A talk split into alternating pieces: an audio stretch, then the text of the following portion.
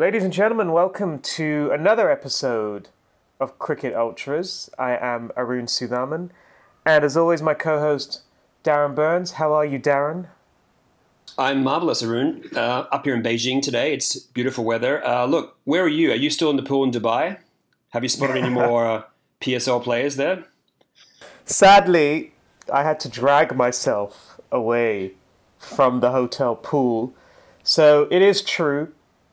I did spend some time last week frolicking at the pool in Dubai um, with uh, players from the Lahore Qalandars PSL team, um, including various hirsute Kiwi cricket players, uh, led by Brendon McCullum. BMAC. BMAC, indeed, yes. So, uh, I mean, I'd, I'd love to say that it was a, a memorable time for, for all concerned, but um, it basically consisted of, of, of, me sitting on a lounger, uh, observing them from, from, from a distance. So, what did you learn from your observation? I learned many things, actually. Um, I learned that uh, Brendon McCullum has a lot of ink. I think we knew that already. Okay, right. Well, this is going well so far.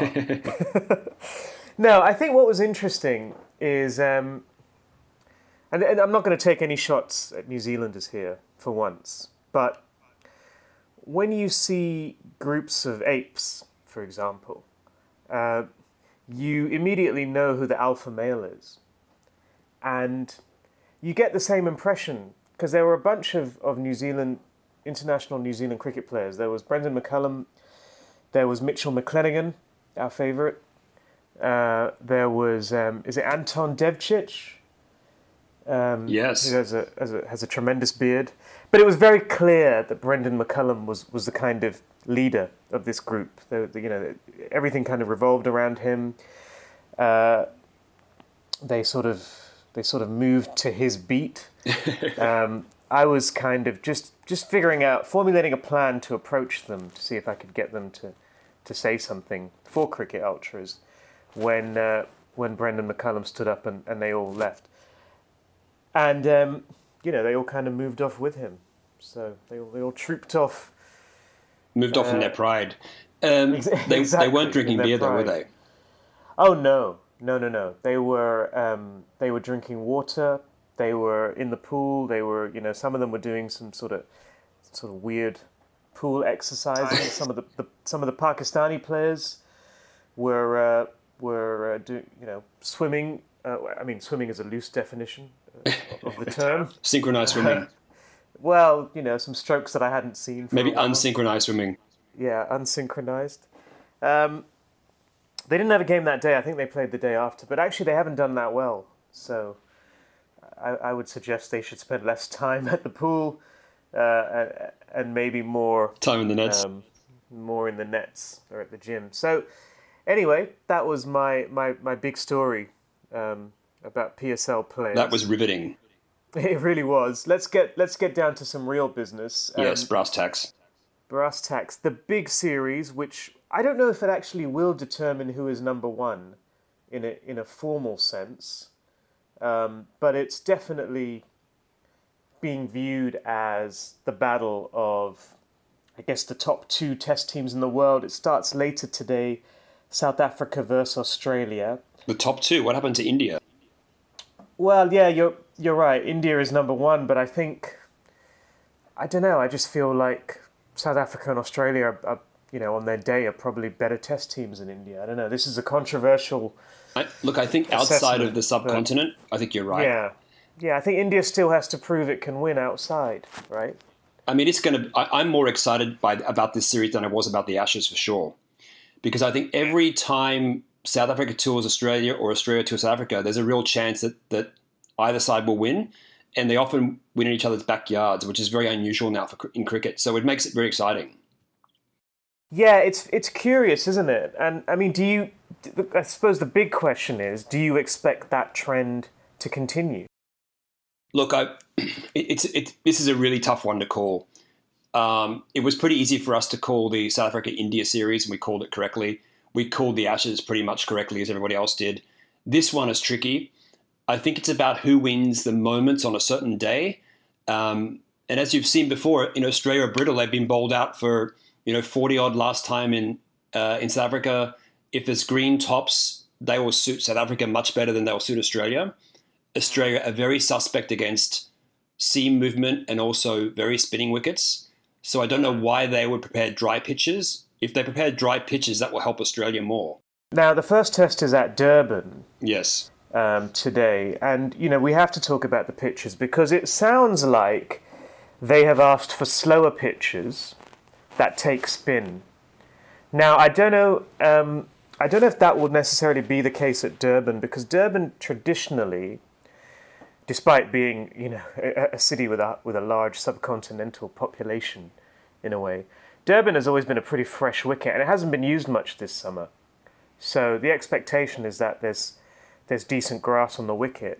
But it's it's clear that the South African think tank, the South African team, has asked for spinning wickets or slower wickets anyway. And I don't really understand that because it puts a lot of pressure on, on Maharaj, you would think. And he has a very good record, he's got a good average, but he's not even the best spinner in this series. Look, I, I think yesterday, if we looked at the um, the pitch, it looked a, tin, a tad green. And I think, you know, there was a lot of bravado, I think, the day before when Steve Smith actually announced the team very early so he's already showed his hand. He's going with the exact same team that played in the in the last Ashes game in Sydney. Correct. Um, yes. So he's full of bravado.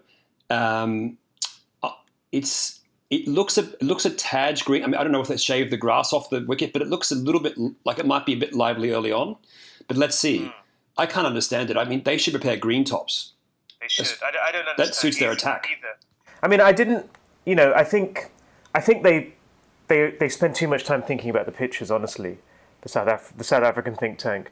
Yeah. Um, I think they did during the India series, and it, it, it almost backfired.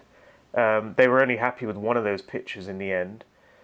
Um, and if they have given the order for slower pitches, it's a strange one because they have arguably, and it's it's arguable, but they've got three.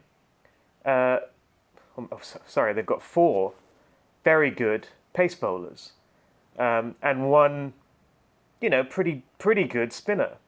Yeah. Uh, and I just think you should play to your strengths rather than to what you perceive your opponent's weaknesses to be. Yeah, I agree. I mean, they've got arguably the best seam bowler in the world in Vernon Philander, right?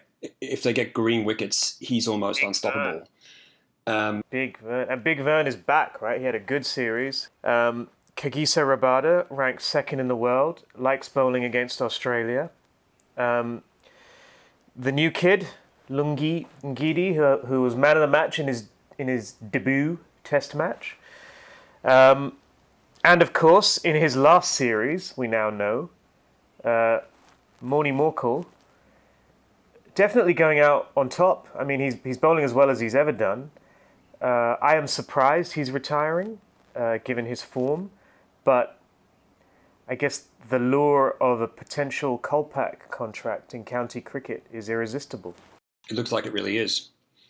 Um, so I think what what is interesting for me is, you know, this is a great fast bowling display on both sides, right? So you have, I think what you have right now is six out of the top eleven Test ranked bowlers in the world, on show in one match. Of course, you've wow. got yeah. it's it's mouthwatering, right? You've got Stark on and Hazlewood and Cummins on one hand versus Philander, Rabada, and Morkel on the other hand. And of course, Dale Steyn won't play the first test, I don't think. Maybe Ngidi comes in. Maybe they bring in five bowlers and, and bat de Kock at six. Maybe they bring in another batsman. Whoever bowls the best as a as an attack um, will win. And again, if anybody gets those key moments in the game, um, but Geo, I mean, if, if, everyone's on song, it's going to be pretty scary out there. I remember the um, the the match where I think Michael Clarke scored 100 and Morne Morkel must have hit him 10 times. I think ended up breaking his um, collarbone. Um, but it was a, brutal display of fast bowling, and I think we're going to see a lot of that, which is very exciting in this day and age. Yeah, I hope so. I hope the pitchers don't take the fast bowlers out of the equation too much because that's what people want to see. Um, now you mentioned the team composition. We know Australia's team. It's it's exactly the same one that finished the Ashes. Um, does that surprise you at all? No, it doesn't surprise me at all. I mean, I think it's a pretty strong team. I would say the um, the real question mark in the Australian eleven is, um, I would say it's Cameron Bancroft. Yeah, um, it is. It is. You know, they found him out basically in the Ashes series how to bowl to him. I think he has seriously te- serious technical difficulties. Um, mm-hmm. maybe he's gone away and worked on those. I hope he has. Um, I wouldn't be surprised if he you know, I, I, wouldn't be surprised if Bancroft they give him a test or two. If he doesn't do well, they might move Khawaja up to open the batting. Um, Khawaja opened the batting against Africa a couple of years ago and scored 100 in, in, a, in a pink mm-hmm. ball test in the day-night game. Um, and then who would come in? Who would come in? I think they'll bring in someone left field. I doubt whether they put Handscomb in. They might bring in um, Maxwell. Oh yes, I mean it. It's unlikely, is it not, that they'd bring him in if he's not in the squad? I would. I would imagine they'll stick with the squad players. Peter Handscomb looks terrible at the moment. I mean, he, that tour game, he looked like he was playing in a different league. Yeah, it's a worry.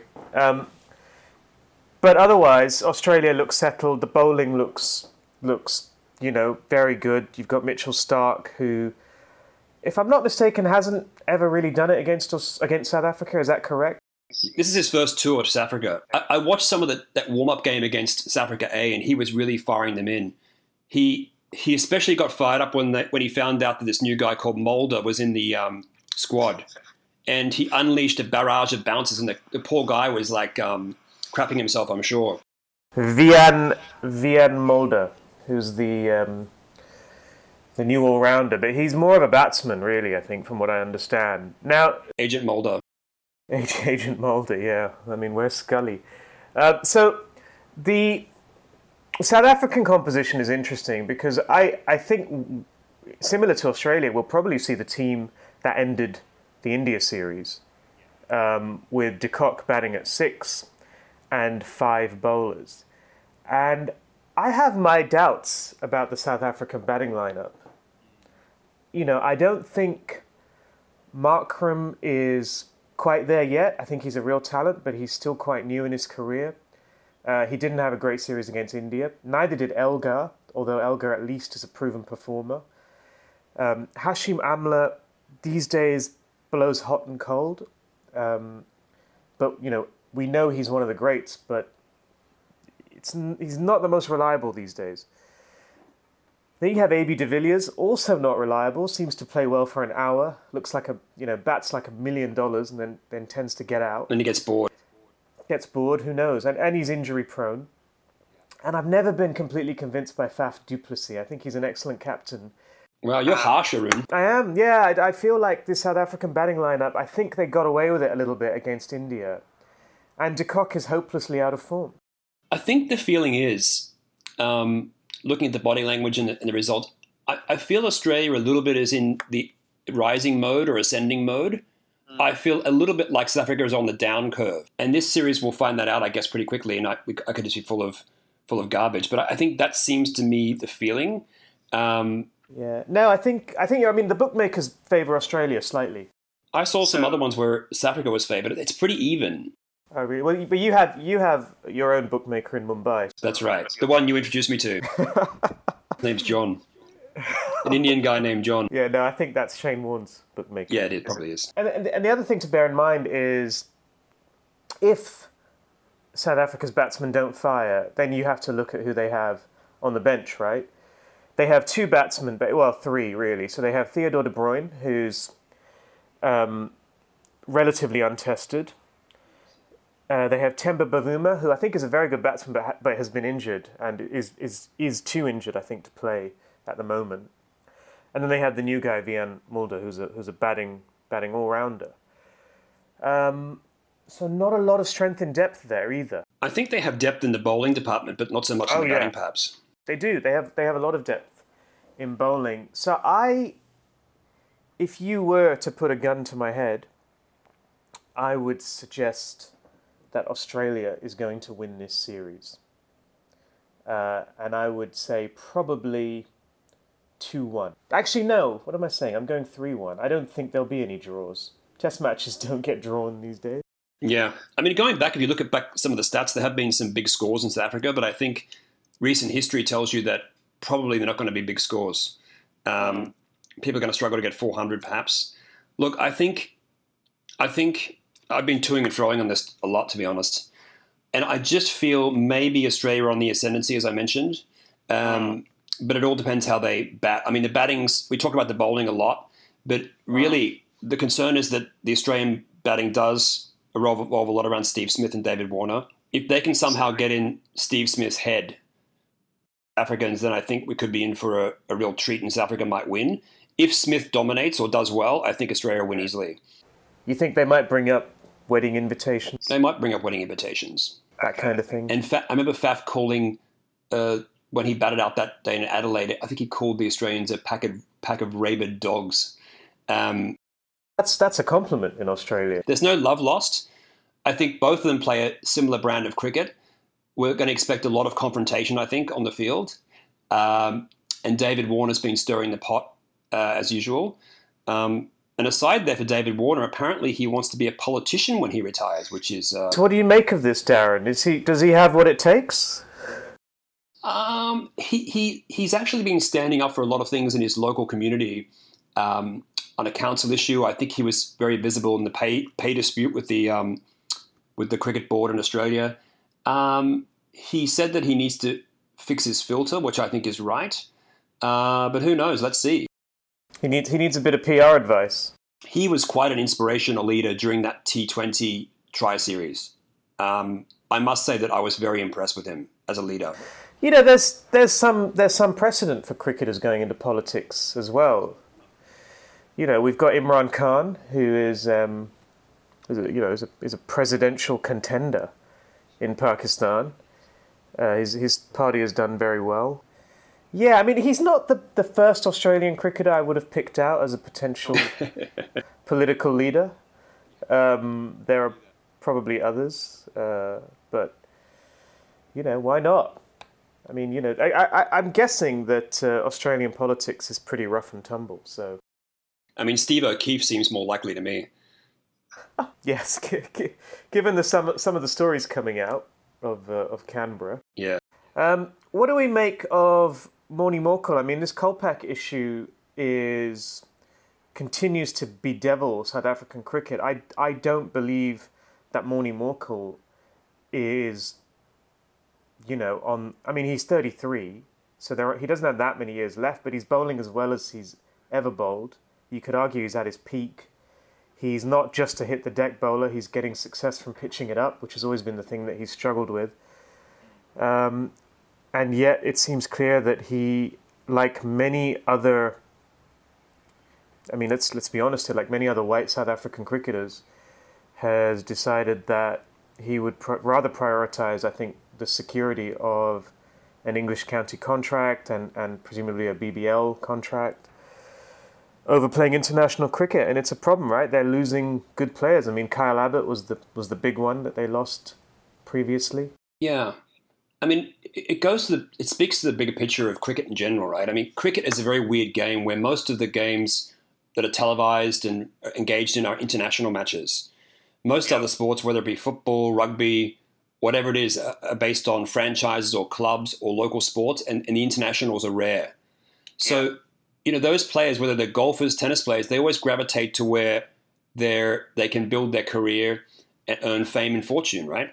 Mm. And so, why would cricketers be any different? So, I, I think it's almost like we're going through the first professional period of cricket, which is almost up.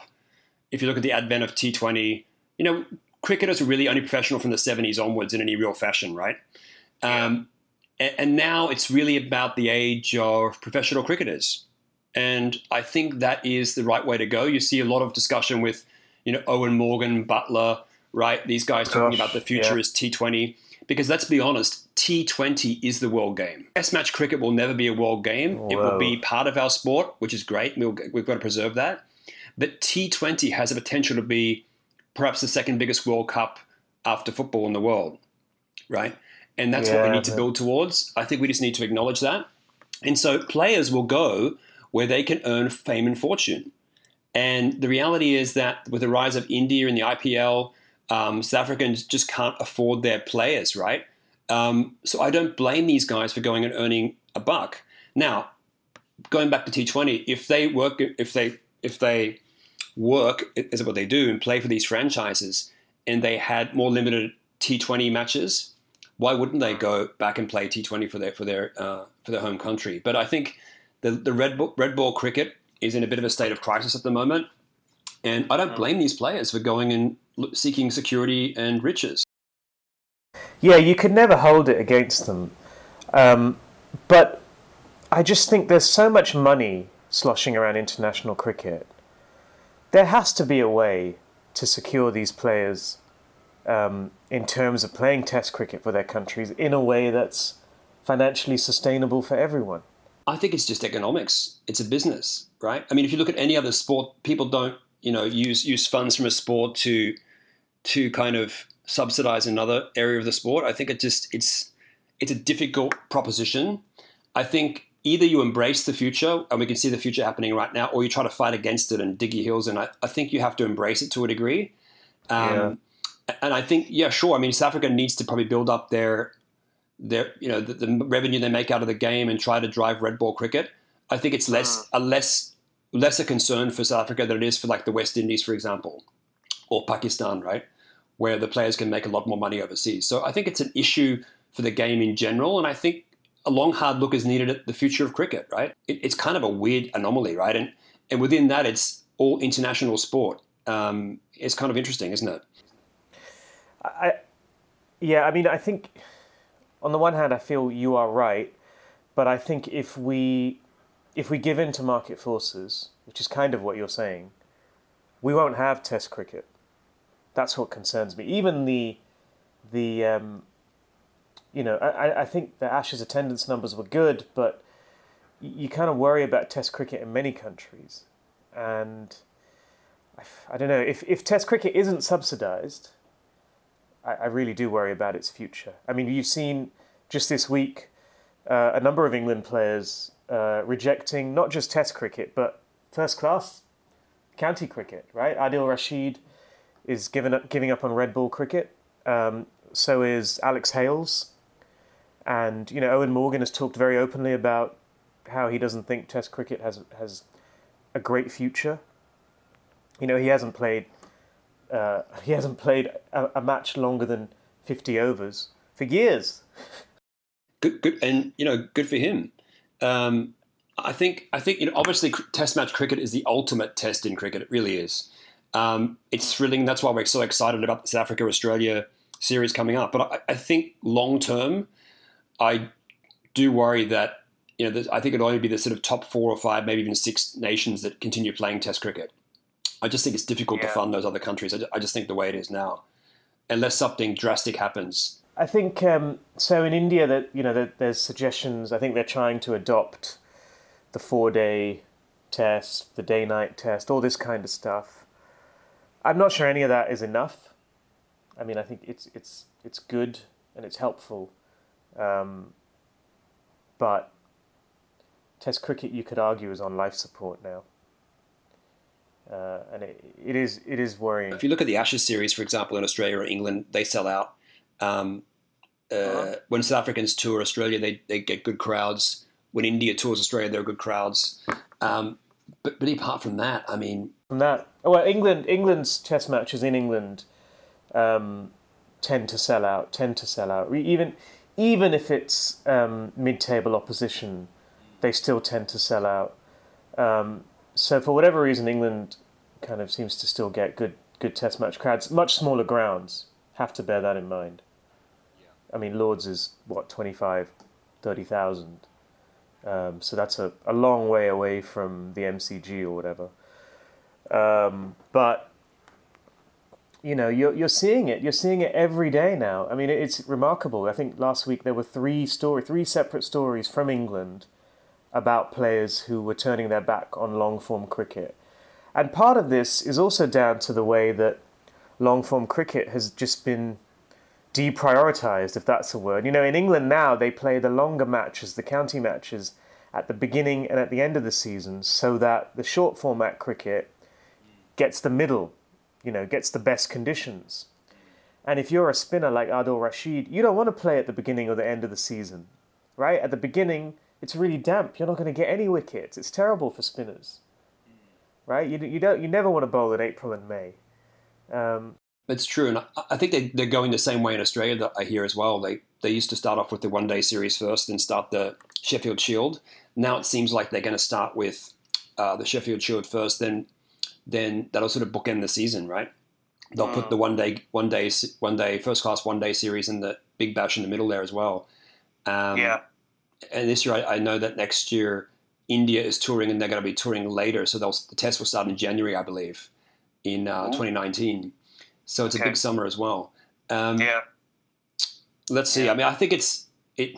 It's just like it's a struggle to get anybody to watch the, the first first class cricket in Australia, for example. They have free live streams on the Cricket Australia app, which anyone can download for free, which I recommend. It's quite interesting. But you can watch all those for free. But I mean, there's nobody ever at the ground, and hardly yeah. anybody watches it. You sort of look at it on your phone, or the scores, but you don't really pay that much attention to it. Oh yeah, it's a real problem, and it's it's interesting because there are people now who suggest that playing IPL is a better preparation for international cricket than playing county cricket, only because you know you're exposed to more pressure and, and bigger crowds and so on.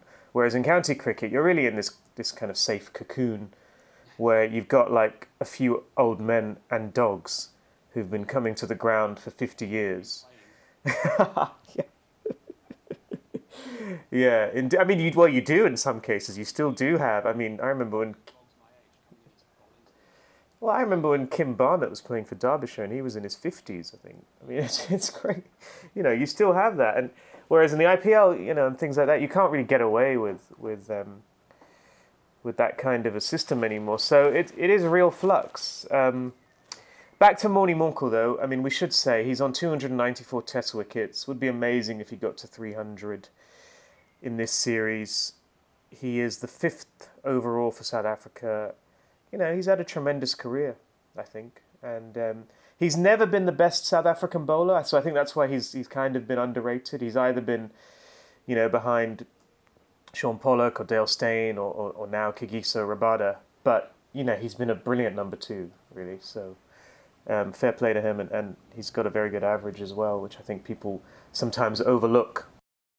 I think he's a brilliant bowler. I, I, I mentioned that spell against Clarke before, and he's really um, really picked up his pace, and I, I think he's going to go hell for leather. This being his last series mm. for SA, he's going to go bust or boom in this series. So I can expect a lot of fire from him in this series, which um, I'm super excited about. Can't wait till it starts. Yeah, we did want to talk a little bit about the return of Mr. Ben Stokes. Yeah, so he uh, he won the match, I think, yesterday, if I'm not mistaken. He more or less did, yeah. Um, he, he looked pretty good in the first the first match, to be honest, and he picked up a couple of wickets. Um, in the second match, he stemmed the flow runs a little bit and then scored a 60 odd with the bat, not out. So Ben's back, baby. Ben's back. I mean, if, yeah. if, if, you're, that's actually an interesting series going on right now. So it's a five ODI series followed by two tests, and it's now one all in the ODI series. The first match was was amazing. Um, it was. Mitchell Santner, who would have thunk it? He scored 50 odd off 20 odd balls and uh, won the game for New Zealand. But that was a great match. I sort of watched bits and pieces of it, but it seesawed. It was a great one day game. Every five overs or 10 overs, the momentum changed, and you weren't sure who was who was on top. Um, and it was great that they got over the, got, got over the line at the end, New Zealand, to start the uh, series off. So one all, um, and a good series coming up there, I guess. Yeah, I mean, we should say New Zealand have been playing very well at home uh, this summer, uh, particularly in limited overs cricket. And I, I wouldn't be surprised if they win a Test series either, or it's one all or something like that. In particular, you know, their bowlers, Trent Boult uh, among them, are, are, are, doing a very good job. Uh, and that will translate to Test cricket, I'm sure. Um, and they've got a pretty good combination, New Zealand. You know, Kane Williamson, although I, I think he's got an injury worry now. Um, uh, Martin Guptill continues; he's very consistent. Um, and then they've got, you know, a, a, a, number of bowlers capable of getting movement on those tracks and getting wickets. Um, so, A dark horse, as always, New Zealand for the next World Cup. I would suggest. Yeah, I mean, T20s and one days are always there and thereabouts. Um, just when they travel on in tests, they don't particularly do very well. But uh, again, I mean, they're in danger, obviously, of going white ball only, right? There's also talk now about perhaps having one or two New Zealand teams in the BBL. That would be a great idea, I think. Um, uh, and, it, and it sort of goes back, you know, we talked about this some stage. We're talking about, you know, regional kind of T20 leagues. Yeah. Make a lot of sense to me. I think it would be great in India if we could have not just Sri Lankan teams, but Pakistani teams in the IPL. I mean, I think it would be great if we could have Pakistani players in the IPL. And I think it's a, honestly, it's a disgrace that they're not allowed to play in that tournament for for political political reasons. It's uh, it's not not great. And you talk about the problems facing Test cricket. I mean, these are the problems that face cricket in general. I mean, the political issue with, with, with Pakistan and India is, is really a problem. It's a problem for the punter, right? Um, for the audience, people want to see Pakistan players playing in the IPL, and they're denied at the moment. Yeah, it's it's a real shame because the players get along really well. The two countries have far more in common than than they don't, and whenever they play together, it's always great, right? I mean, we we saw that in the Champions League final last year.